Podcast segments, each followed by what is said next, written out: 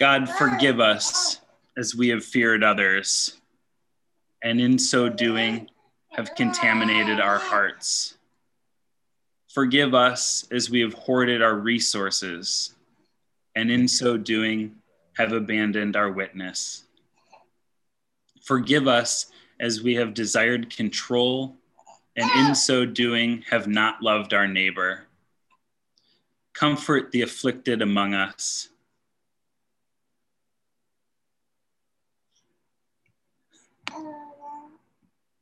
In their loneliness, provide care. In their sickness, provide health.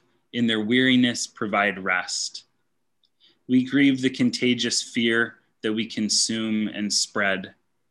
Soothe our anxious minds as we read viral headlines and protect those who have been victims of racism and fear mongering because of our dread of the unknown. We thank you for the healthcare workers who care for the sick and tend to the bodies and souls with great compassion and commitment. Give them stamina, give them wisdom, give them grace. We pray for those who lack health care or safe places to rest their heads. We pray for the vulnerable, the sick, the disabled, the elderly, the uninsured, for the kingdom is theirs. We pray for the mother working paycheck to paycheck who worries about her children and the job she can't afford to take time off from, for she reflects your image. We pray for the chronically ill, fighting invisible battles, hour by hour, day by day. Nourish their bodies, protect their souls, for they are never out of your sight. We lament our roles in an empire that values profit over human life and takes advantage of our anxious spirits. We acknowledge that we are not immune to the human condition, and we repent from the ways that we have benefited from dehumanizing systems and structures. We ask for your holy guidance as we journey into the unknown. Ignite in us a spirit of generosity, of hope and mercy, of grace and truth, of gentleness and self control. Cleanse our spirits, comfort our minds, care for our bodies, and make us new. We pray this in the name of Jesus, who healed the sick and sat with the poor. Amen.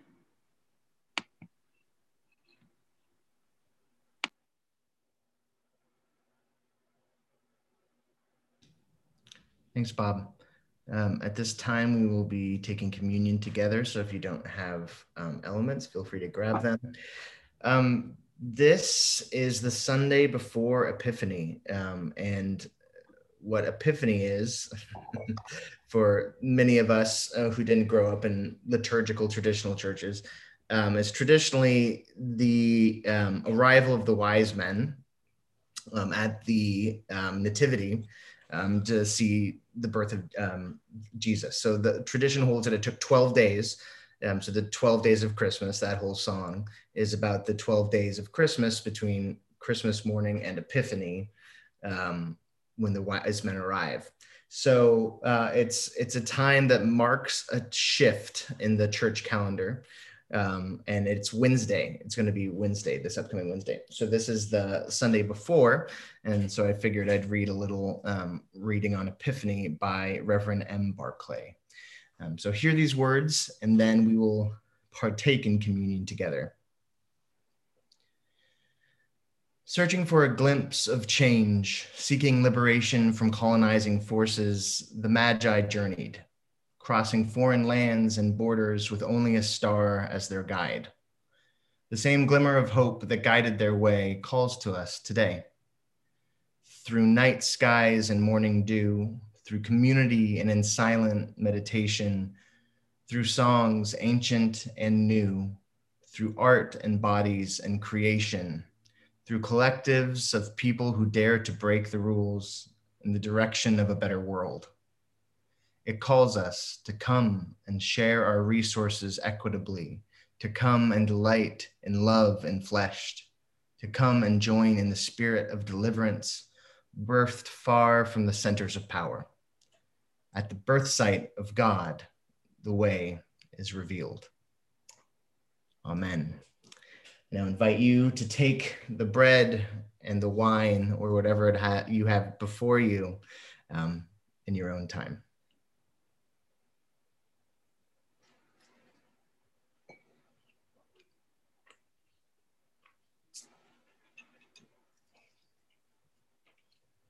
Amen.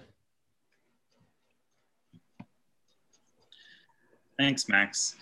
Um, this morning, we just have one announcement for you today, and that is about book club that's meeting on Wednesday. So, in place of the gathering, which normally meets on Wednesdays at 7:30, we'll be meeting a little bit earlier this week uh, in its place to read uh, or talk about Joan Didion's *The Year of Magical Thinking*.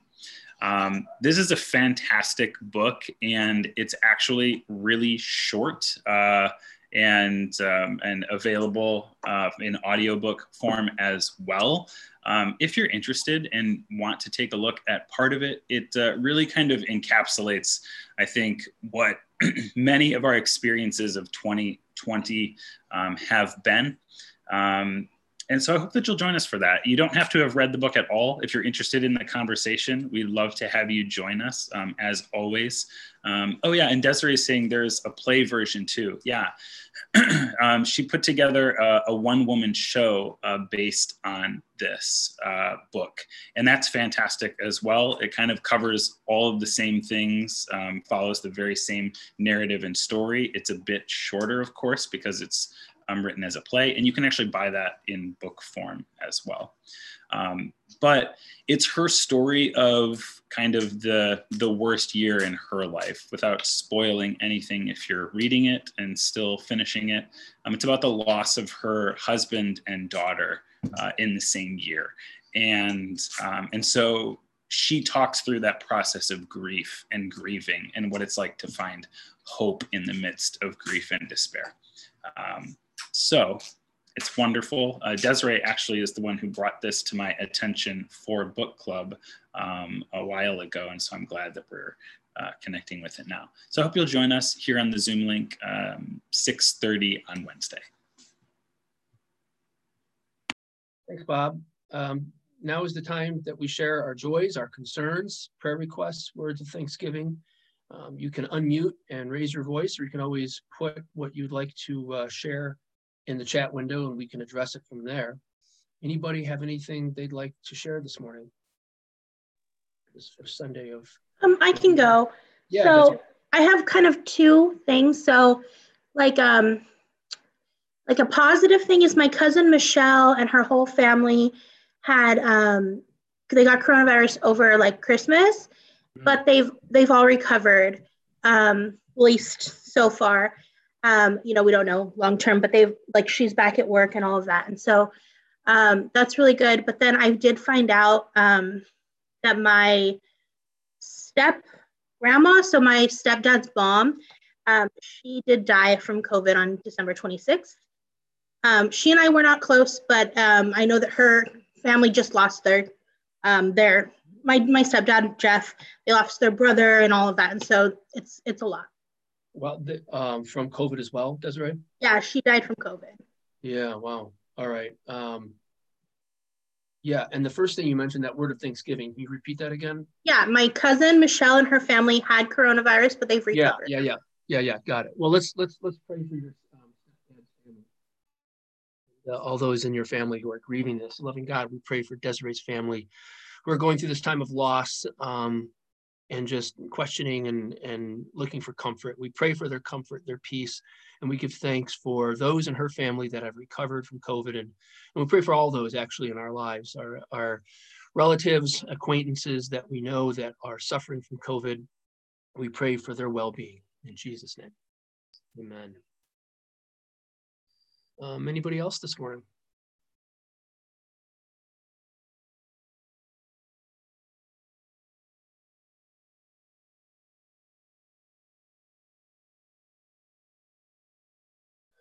Well, with that, I'm going to hand it over to Max for our meditation. Thanks. And uh, thank you to all of you who um, sent in uh, pictures. And for our meditation uh, today, we're going to um, take a look at a little quick slideshow um, of some of the pictures that were sent in about hope. Um, Aaron, I don't know if do you, do you want to say anything else about the intention around this? You just want me to play it? yeah. So I mean, last week, you know, being the um, kind of the Sunday between Christmas and New Year's, we talked about hope for the new year, right? And um, so uh, Emily, actually, my wife, brought up a good suggestion. Um, it's like, why don't we do a little montage and have everyone who wants to participate send in a picture to Max uh, and, and a picture that they find hopeful.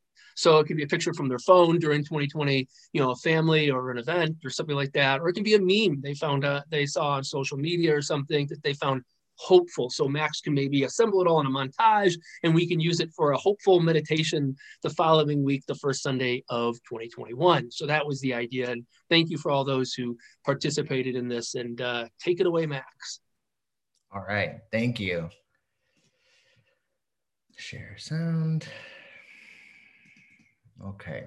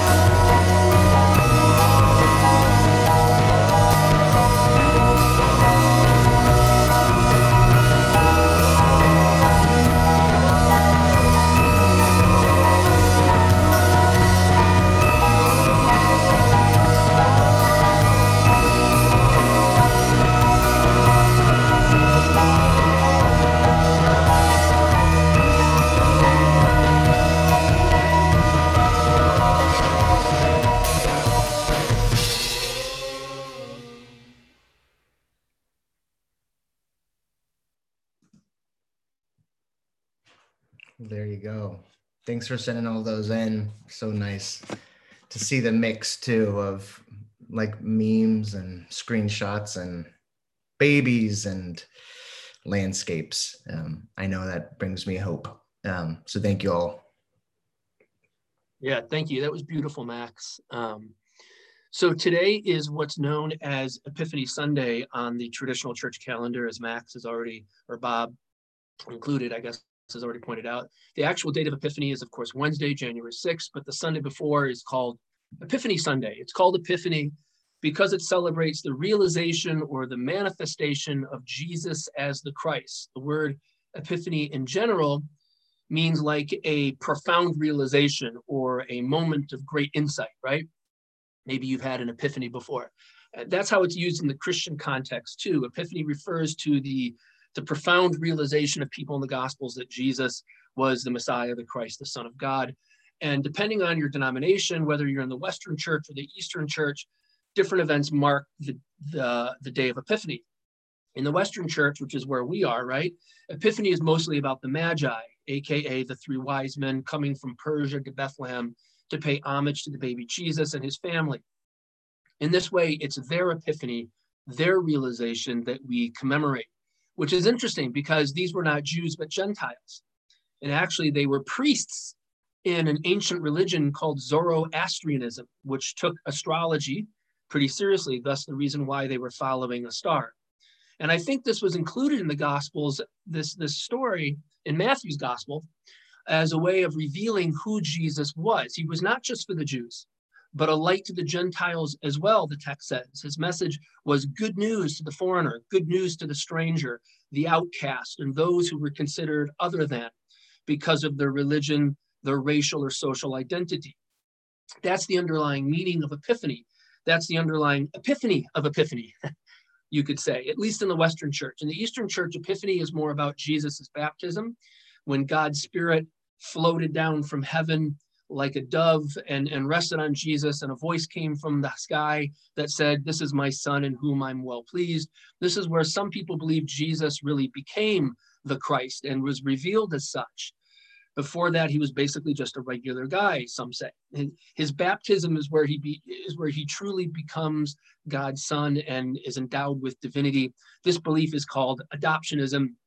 Jesus was adopted by God in, at this moment. Some say, and yet for others, um, the moment of Epiphany in both the Eastern and Western Church really commemorates Jesus's first miracle at the wedding in Cana, where he turned water into wine, thus demonstrating that he had power from on high. So Epiphany takes its cues from different stories in the Gospels, but everyone basically agrees that Epiphany has to do with the realization that Jesus is the Christ, the Son of God, the Messiah. And I think this makes Epiphany a meaningful thing for us to look at too. For me, the underlying question of Epiphany is this Who is Jesus to you? How has Christ been revealed to you? Have you had an epiphany, a revelation, or a realization about Jesus that has changed your perception of him? In a way, I think for many of us, deconstruction has functioned as an epiphany in this regard. I don't know about you, but my understanding of Jesus changed pretty dramatically when I no longer saw him through my evangelical or fundamentalist lens. I had an epiphany of the Christ in my deconstruction. And in a way, Jesus has gotten so much bigger for me now that I've that I've been released since I've been released from the constraints of emotive beliefs and been released from having to read the gospels in that very narrow, hyper literal conservative way. My epiphany has been about discovering Jesus on a deeper level. I feel like I have found a faith in Jesus that is a faith beyond belief which has a double meaning this idea of faith beyond belief, not just faith after belief, but a faith that transcends mere emotive belief. By this, I mean Jesus has become for me a kind of Holy Spirit, a, a holy presence, if you will, a presence that is found in the fabric of everyday life.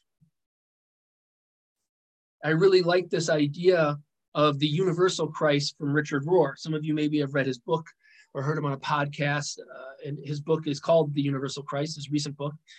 Um, and he is borrowing this idea of the universal Christ from numerous medieval church mystics. It's been around for centuries. The universal Christ is this understanding that Christ was not Jesus's last name, right?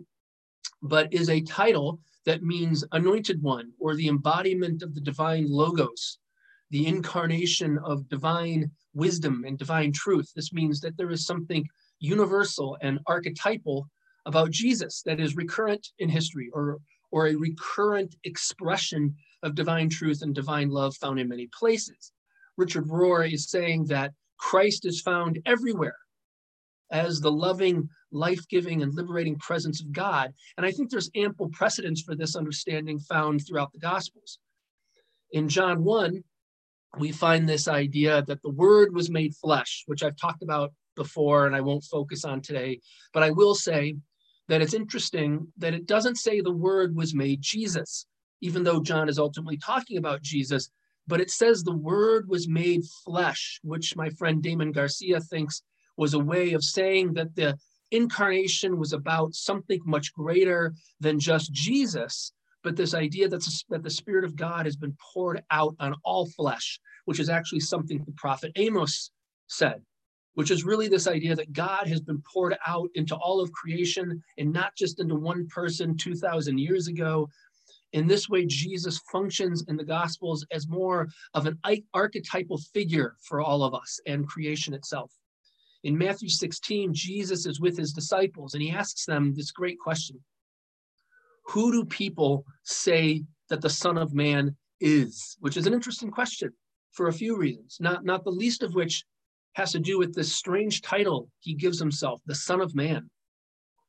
Many scholars believe that this title, this, this title is an archetypal title that means the human one and is representative of the entire human race.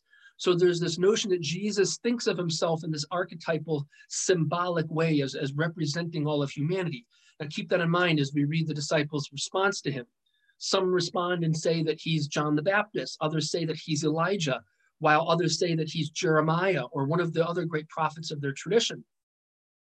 Notice, they are all thinking in archetypes, even Peter, when he says that Jesus is the Messiah and the Son of God. These titles of Messiah and Son of God were already well established, you know, archetypal tropes within the first century world. Israel was full of itinerant preachers declaring themselves to be messianic figures. The title Son of God has also had also been around for centuries and was used by Caesar and Alexander the Great before him.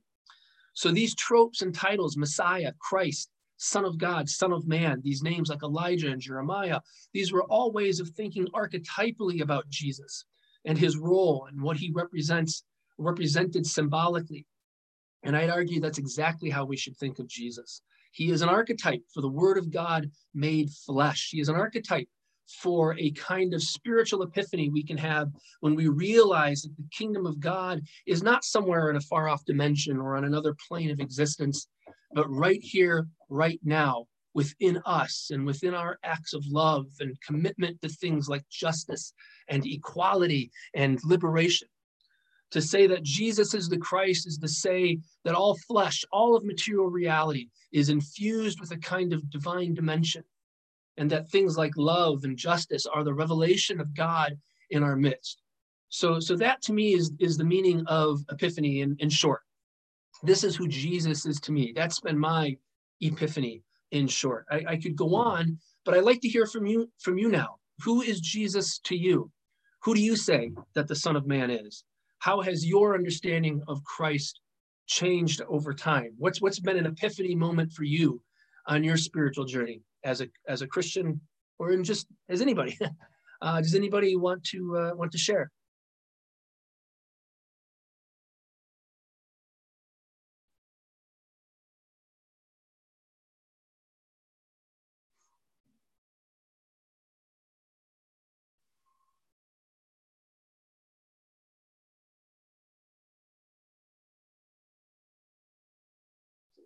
Lucy wants into the room here. I'm going to let her in.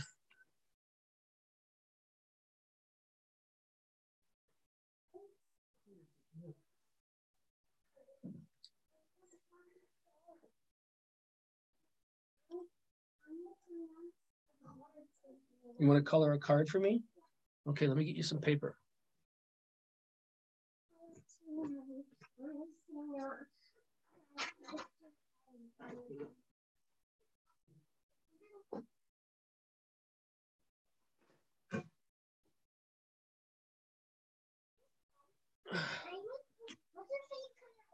So anybody want to share anything about uh, their epiphany uh, during deconstruction, the way that understanding of Christ has changed?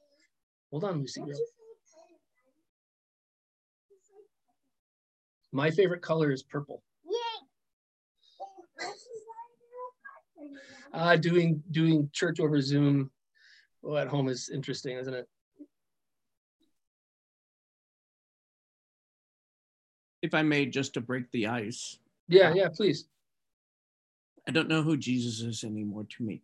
I, I'm coming out of, I'm still, I, I guess I would call myself an agnostic Christian at this point. And, but the teachings of Jesus is that's the word to me. That's the beauty of especially at a time that was so cruel. I'm people were cruel at that time, more than more so than we are now. I mean, I still think we're cruel. But the teachings of love, love your neighbor, uh, so stand true to me to this day. Uh, even at a time that I went into an atheist phase, I guess. Is that so? The teachings, the words that Jesus said were and are amazing from that day in, in, into this day, uh, 2,000 years later. So that's what's so amazing to me. That's what's held me on to Christianity, even in my going through my atheism and agnosticism, which is, as I said, I'm an agnostic right now. I don't know. So, but it's beautiful. His his teachings are beautiful, and that's what I say I could hold on to, or I have held on to all this time. That's that's beautiful. Thank you for sharing that and just being so vulnerable about that, Scott. Anybody resonate with Scott, feel the same way or maybe a little differently?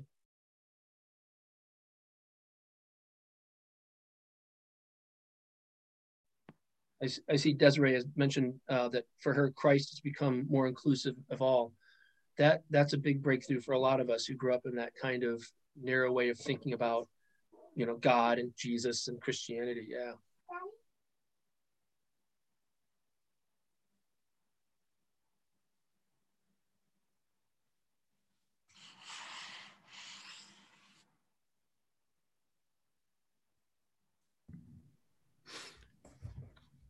Um, hey, Aaron, I uh, I can, if it's okay, I can jump in and have a thought here real quick. Uh, yeah, yeah, please, please do, Scott. Yeah. Um, other, so, other Scott. yeah. So one, th- I mean, I think um, one thing for me is Jesus is a template. Is the how I think about it. How I think, like Richard Rohr, you mentioned, and John Caputo, I've been reading a lot, kind of presents him. But I think more importantly, right now in this very particular moment in time, I've been thinking a lot about what Jesus isn't, um, and looking at like reading, you know, the news and seeing like evangelicals holding um, these like church gatherings in defiance of of like mask wearing and stuff in COVID, and you know they they sort of embrace this idea that Jesus is this path to heaven. Jesus is this um, you know, if I believe in Jesus, I'm going to heaven. And what that seems is like, if I do this thing, then I'm going to get rewarded. And that seems to be the, the absolute antithesis to anything Jesus spoke in the Gospels and anything that Paul or any of the epistle writers wrote later on was it was not about any kind of rewards. It's it's not a reward system. Um, the moment you start thinking about rewards and what I'm going to get out of this, you've moved away from Christ. Like he, he's about emptying and self-service and ultimately sacrificing yourself. So, you know, if you're not, if you're going into like help COVID sufferers and put yourself on the line, that's one thing. But if you're just going in in some sort of American nationalistic defiance of mask wearing because I'm going to heaven afterwards, so it doesn't matter if I'm die, that's absolutely the antithesis of, of the Christ and the, the Christ mystery and Jesus's actual life. So that's just something I've been thinking about a lot, a lot lately. That's awesome. Yeah, thank you for sharing that, Scott. And uh, I like how you began by saying that really you've become more centered lately around who Christ is not. you, have kind of had to work, you know, work through sort of this negation of, of who you think Jesus is not anymore. You know, I think that's an important part of yeah, deconstruction, reconstruction kind of thing, you know, um, maybe that's, that's more important to, rather than defining who Jesus is, maybe it's more important for us often just simply to define who he's not in, to us anymore. Um, yeah, that's good. Thank you. Anybody else want to comment or respond?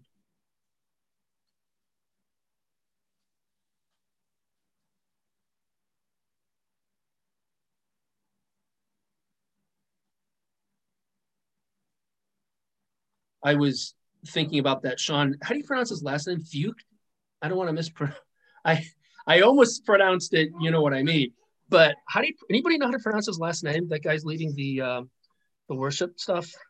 Not that it's really important, I guess, but I was thinking more about because I used to be really into worship like that. And then maybe 15 years ago, I would have been one of those that would have driven 45 minutes to Valencia or where else, wherever else he did it, uh, to go, you know, worship in a parking lot, because you know I really believe that you know Jesus and Christianity was was specifically, you know, worship was a way that we get close to Jesus. That that's a way that we connect with God, and it was this kind of way of getting high, right, through worship music and getting, again, it was about getting close to God. Worship was the way that we got close to God and experienced God and enhanced our relationship with God. And um, that's how I understood worship. And that, of course, was involved with my understanding of Jesus, that you had to adore him and worship him and praise him, that that's what he craved and that's how you got close to him, right? And obviously, all that's changed for me now but um, you know it's, it's interesting. I look at i look at sean feucht and and those who participate in that and i say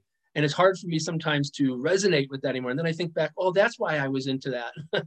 Um, but now for me this idea of being close to god or being close to jesus is more about just a way of kind of living and loving. And again it's not about worship music or about praying or about a particular religious method. It's more just about centering myself around a set of virtues and values and and communal practices like you know love and compassion and gathering like this to to talk about you know life. And that for me is jesus now. And uh, anyway anybody else want to comment on that? How their understanding of jesus has changed. I'll say something. Yeah yeah. Just real quick on that note because I try to I want I try to be really sensitive around this conversation because it's a very complicated one and it's central to so many people. Um, but um, I think we've talked about it at different times in this setting and other and other places. But um, I, I really firmly believe that the biggest shift for me is away from the idea of a personalized, a personal, intimate savior, which many of us, you know, we're very familiar with that language. We're raised with that language, have been taught that language. Um, though you know as as you study more and live more and learn more kind of realize that that's very unbiblical.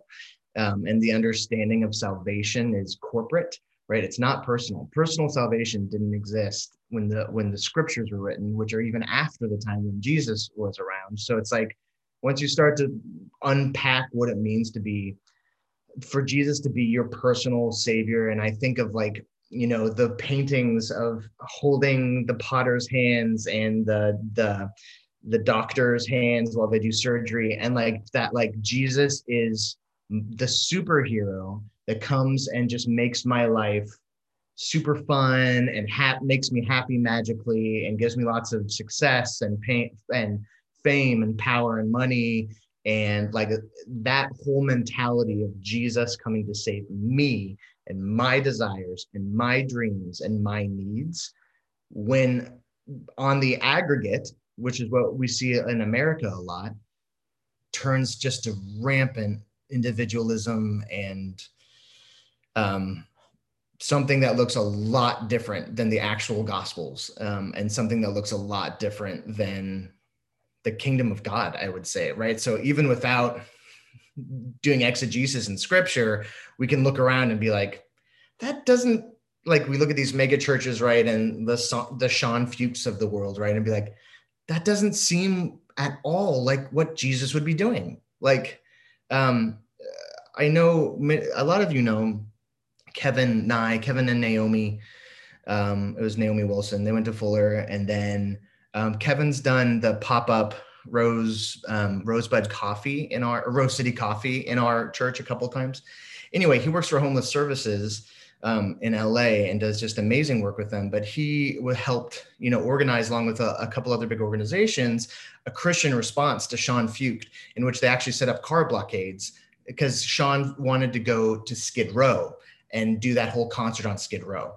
And so, thank God for the for the workers who actually work on Skid Row and the churches that actually serve Skid Row, who made a blockade and said, "This is not Christ." Right? It's like it was effective. They they stopped them. I think that's why they went to Valencia. I still haven't seen details of what they ended up doing in Skid Row. Like, so I don't know if they changed it to like a prayer thing and then, but they were going to like worship on Skid Row. They ended up in Valencia. So I take that. Well, they called it an outreach. Right, exactly. Yeah. So who who knows? But it got a lot of media attention, um, so I consider that good. Right, it had national. Yeah. Uh, Science Mike retweeted him and tried to get people down there to go. Mara Wilson from Matilda. Anyway, off topic. Um, but just like the idea that it's that it's like we end up now with this. Like you can just look at it and be like, if Jesus literally lived here now, uh, there's not a single piece of me that believes that he would go and try to get people to come unmasked and sing songs and jump around like for him like as opposed to like no protect one another. Here's food. Here's drink. Like here's how you're safe. Here's shelter. Here's a home. Like here's medical care. Like it's just it's it's so incredibly obvious once you kind of go like get through the looking glass as it were. Um, so that's been the big shift for me i know personally is getting away from this. Jesus is not my personal lord and savior. He is our universal corporate um, savior who has come to save all right and to offer life to all. And that is just it, the language sounds the same in many ways but it's a completely different way of engaging the world. Yeah really helpful. Thank you for bringing that up, Max. Anybody want to respond, comment?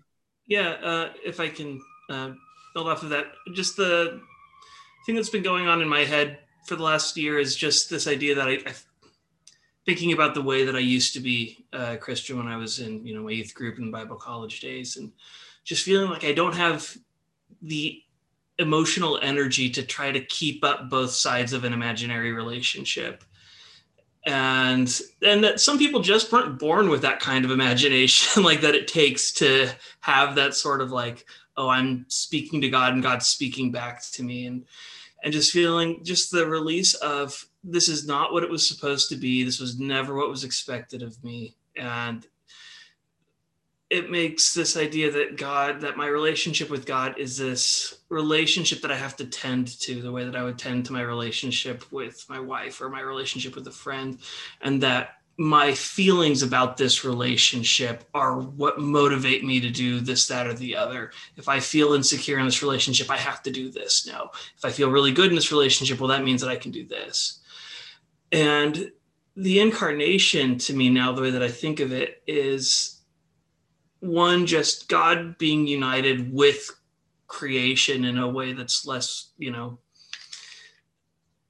that's less just like jesus is just this one body. I think stephen clark mentioned that you know it takes a universe to sustain the existence of any body because everything is so physically interconnected. So for jesus to incarnate in anything it requires you know the incarnation into the entire universe. And so i think of like that and then i think of just the way that jesus incarnated in matthew in being in the faces of the poor and of the hungry and of the imprisoned and that it's not my relationship with an imaginary being. It's not my relationship with a character that i read about in a book but it's my relationship with the universe as a whole and my relationship with people in need.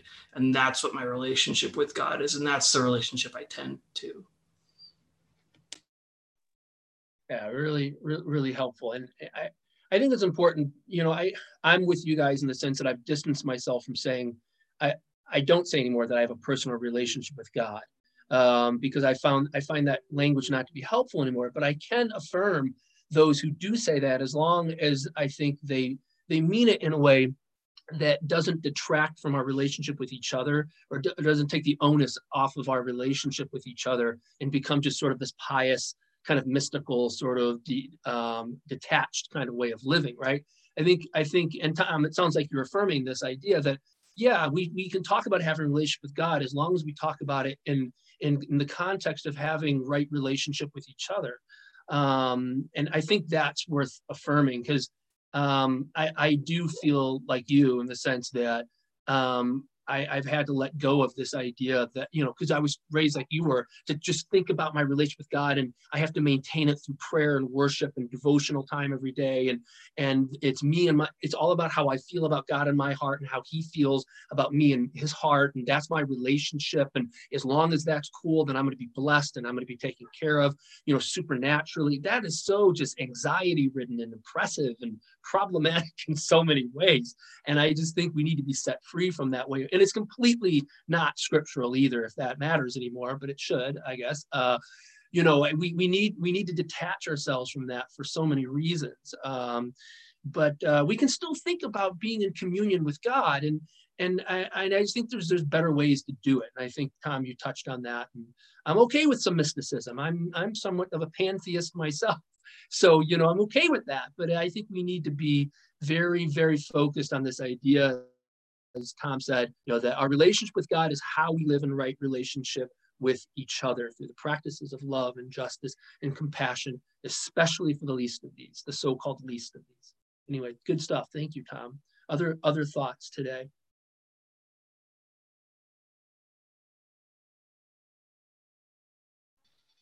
I think the the main shift for me was doing things to please Jesus and being in that relationship to shifting to becoming what he would have been here.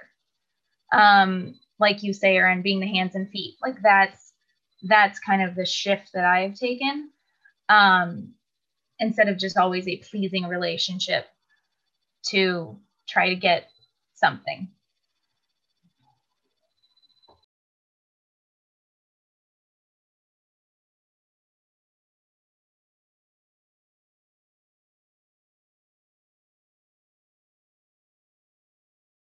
Thanks, May. Yeah. Got a few more minutes. Anybody else want to chime in? Good conversation.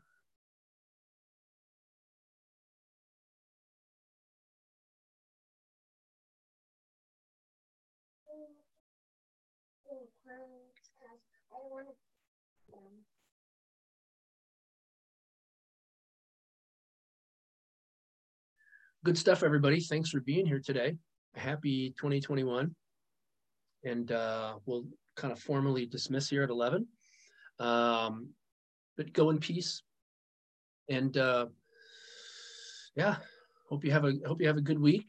Um, Epiphany is actually Wednesday, January 6th. What else? Something else is, is happening on January 6th. But, oh, I remember now. Uh, I think I think there's something going on in, in Congress. That's what I was thinking of which some some think that is going to be an epiphany.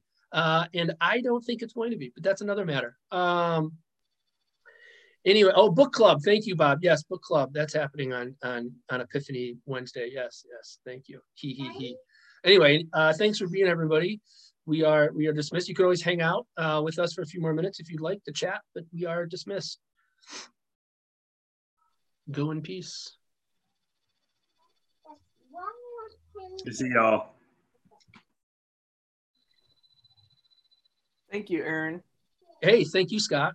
So it's nice to kind of connect with people again and kind of, well, I guess if we're connected, to, to hear from you guys again, I guess. Oh. It's, it's we're been still a few years. yeah, and that's okay. You're welcome back anytime. You know that. I don't have to tell you that. Um, thanks, Scott. Yeah. Any predictions on what's going to happen on Wednesday? With the, I'm just curious your guys' thoughts about what you think is going to happen on Wednesday uh, in DC. It's going to be a mess. yeah. Yes, but nothing's going to happen. They're all cowards. They're yeah, doing, they're yeah, doing it. They're doing it for their constituency and their 2024 presidential run. Yeah, yeah. I watched. Um, one of my friends actually sent me. I don't know if any of you followed the Lincoln Project, but um, one of their leaders did a video yesterday and, and just on Instagram. He's like, "Hi Donald, this is me. Like, I just want," and he's he was like a Republican insider for 30 years. He's like, I just want to remind you that all those people that you think are your friends right now, none of them are. None of them like you. All the people in Congress, Marco Rubio, Ted Cruz, they're running for president in 2024, and that's the only reason they feel like your friends this week. I just want you to be prepared that next week you're not going to have any friends. They all know it's over and they're just doing this as a show. And I was like, so yeah. sad. It's so sad. It is. It is. And I'm more scared of all the people who believe it. Yeah. With guns. Yeah, yeah I know. That's I know.